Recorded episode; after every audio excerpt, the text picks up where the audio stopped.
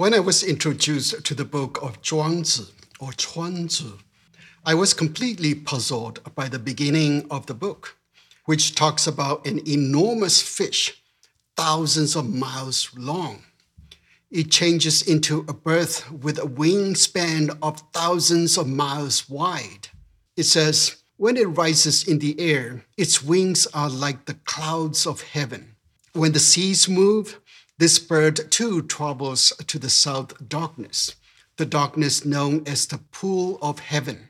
It didn't make sense to me, and I wondered what the author was trying to say. After years of study, I realized the author talks about a person with a higher purpose. He encourages the readers not just to have a purpose, but an immense purpose to live a meaningful life. It's about dreaming a God sized dream. Many people have a purpose in life, but they are too small. Most have a purpose only for their personal possessions, prestige, and power. In other words, most people have an ego driven purpose. To live a meaningful life, we must have a purpose above and beyond ourselves, or above and beyond our ego.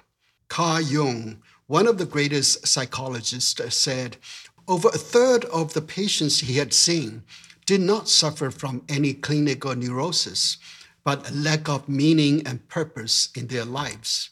Viktor Frankl, the Jewish psychiatrist who survived the Auschwitz concentration camp, said that as soon as one of his fellow inmates lost their purpose, they die within a day or two.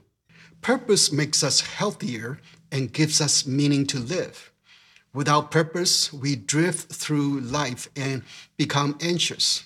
Fulton Sheen called this the anxiety of life. Viktor Frankl said that finding purpose leads to happiness. You can eliminate many health issues if you have a purpose. According to Carl Jung, you could eliminate a third of your emotional health problems. How do you find your life purpose that is big enough to give you the vitality of life? On the other hand, you don't want to have an unreasonable purpose like a daydream. The Chinese call those with unpractical dreams dragon slayers. It's based on an ancient story about a young man whose life purpose is to become a dragon slayer. It's a metaphor for solving a problem that doesn't exist. It's a vanity purpose. A significant purpose tries to solve a problem that does exist. The famous Canadian psychologist Jordan Peterson wants to meet Elon Musk to determine why Musk is developing SpaceX. Peterson seems to feel that Musk is solving a problem that doesn't exist, at least not yet. It is a very costly endeavor the money could solve other immediate problems that we are facing in this world. We know most of Musk's projects do solve practical problems. But is SpaceX a dragon slayer's dream? Only time will tell. The point is, we must have a purpose significant enough to live a meaningful life and happier life. We are born to dream a God sized dream. At the same time, we must not daydream like a dragon slayer to solve a problem that doesn't exist. The good news is that Jesus left us with a significant purpose to fulfill. He not only wipes away our past sins, but also gives us a great purpose for the future. Previously, I've mentioned that Jesus has greatness thrust upon us. Today, we deal with Jesus' last word, in which he spells out our enormous purpose, known as the Great Commission. His purpose is also practical because it solves a clear and present danger. Most importantly, his purpose gives us meaning to live a happy and fruitful life. Let's take a look at it today. Hi, in case we haven't met yet, I'm Sam Stone, the light keeper. You are the light of the world, and I'm the keeper no pun intended. It's my calling to help you shine your brightest so that God is glorified in you and you are satisfied in God. The scripture lesson for today, the Trinity Sunday, is from the Gospel according to Matthew chapter 28, verses 16 to 20. Listen to the word of the Lord. Now the eleven disciples went to Galilee, to the mountain to which Jesus had directed them. When they saw him, they worshipped him, but some doubted. And Jesus came and said to them, All authority in heaven and on earth has been given to me.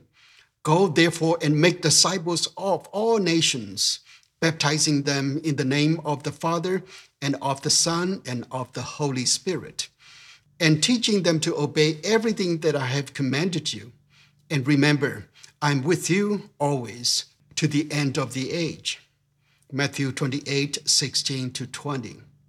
Blessed are those who delight in God's word. Thanks be to God. This passage is known as the Great Commission. I like to call it the Great Purpose.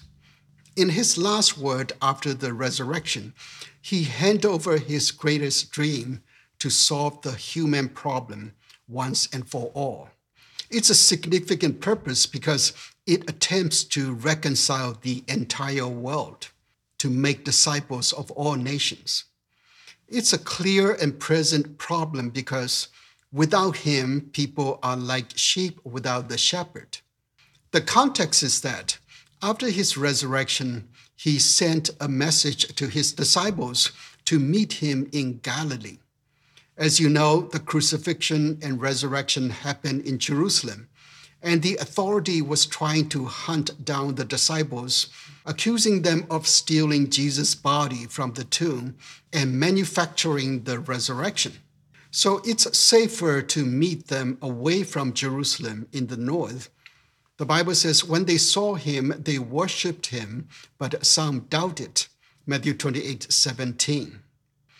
One of the reasons I believe the Bible is true is because of the phrases like this, but some doubt it. If the Bible were made up, the writer would have hidden these phrases to paint a rosy picture as you see all the good, the bad, and the ugly appear in the Bible. It means people in the first century were reasonable people. Resurrection is not something easy to believe.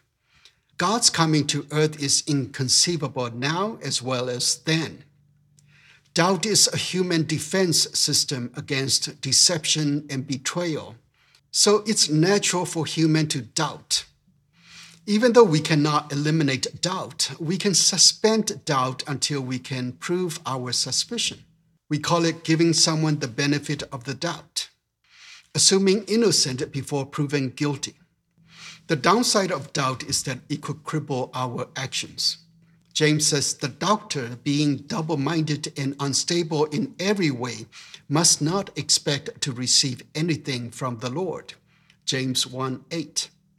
It says doubt can make our steps unstable, maybe like a drunk man. God doesn't like doubters when it comes to our relationship with Him. Instability is like a lukewarm believer, and God doesn't answer their prayers.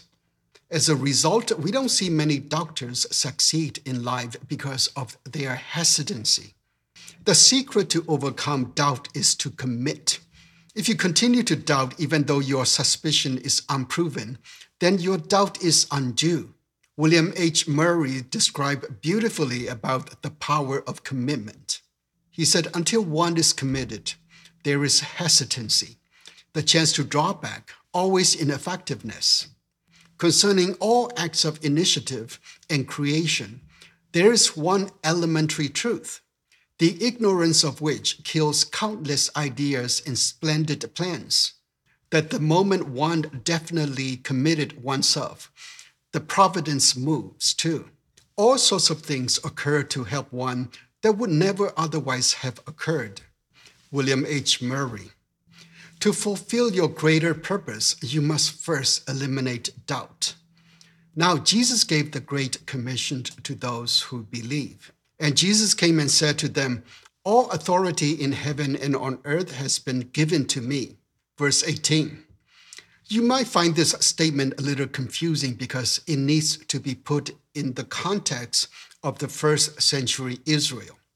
Because Israel was under the Roman Empire, the candidate to be the king of Israel must go to Rome to receive permission to be the ruler of Israel. On that trip, other people could also go to Rome and speak against him. If no Israelites renounce him, the emperor of Rome assumed he was qualified to be the king of Israel and gave him the authority. Jesus put his situation into this contemporary context to help people understand his accomplishment during the three days he was missing between the crucifixion and resurrection.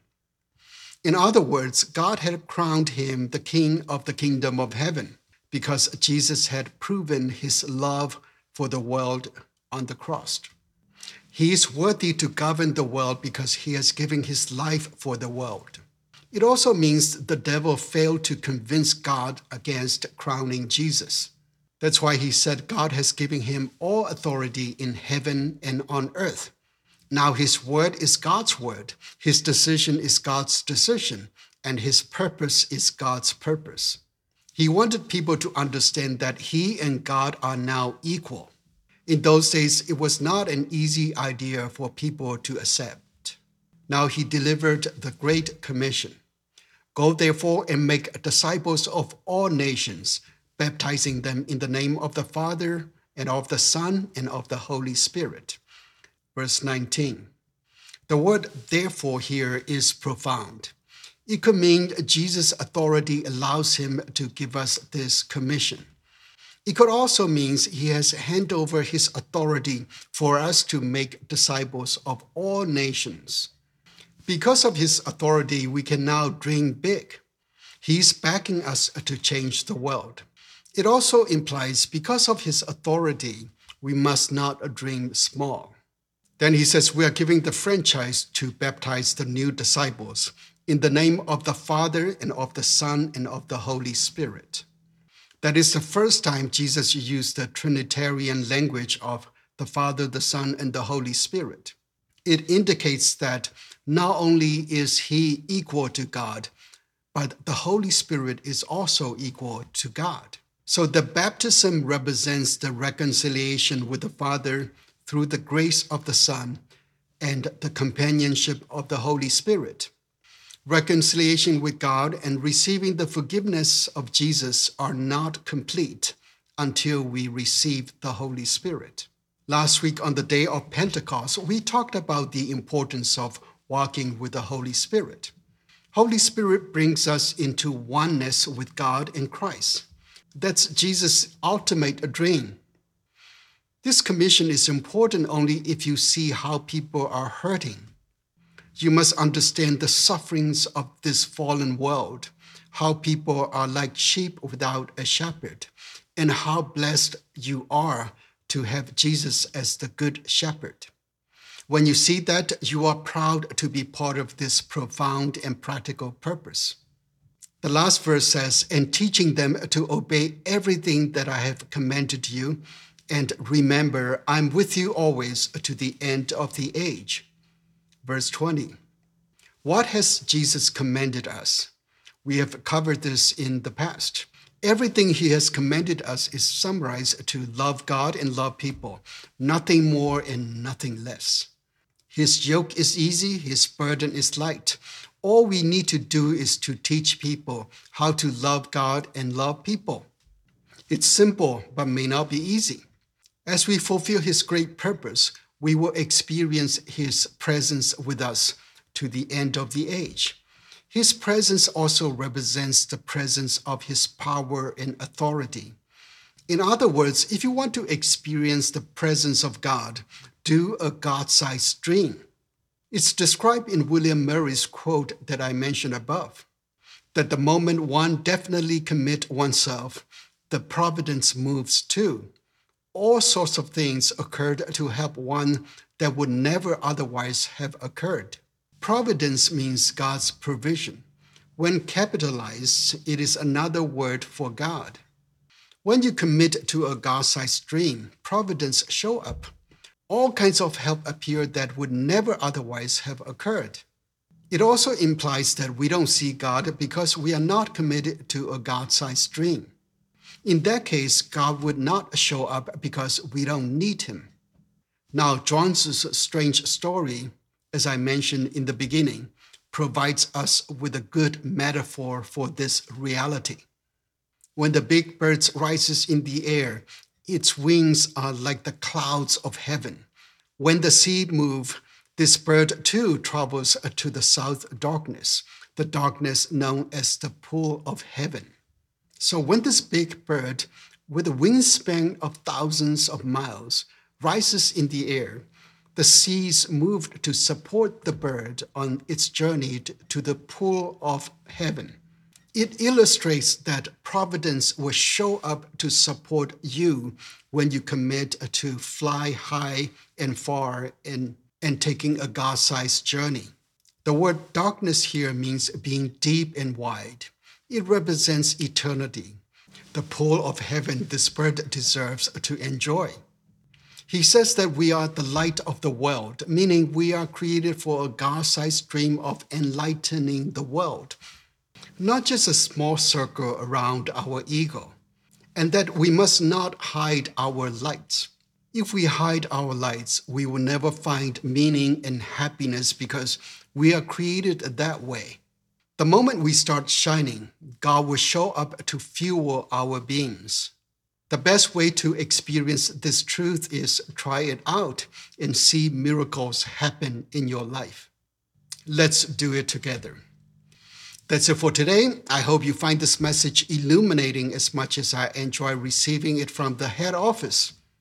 Until we meet again, keep your light shining brighter and broader and harvest the fruit of profound freedom, purpose, and happiness.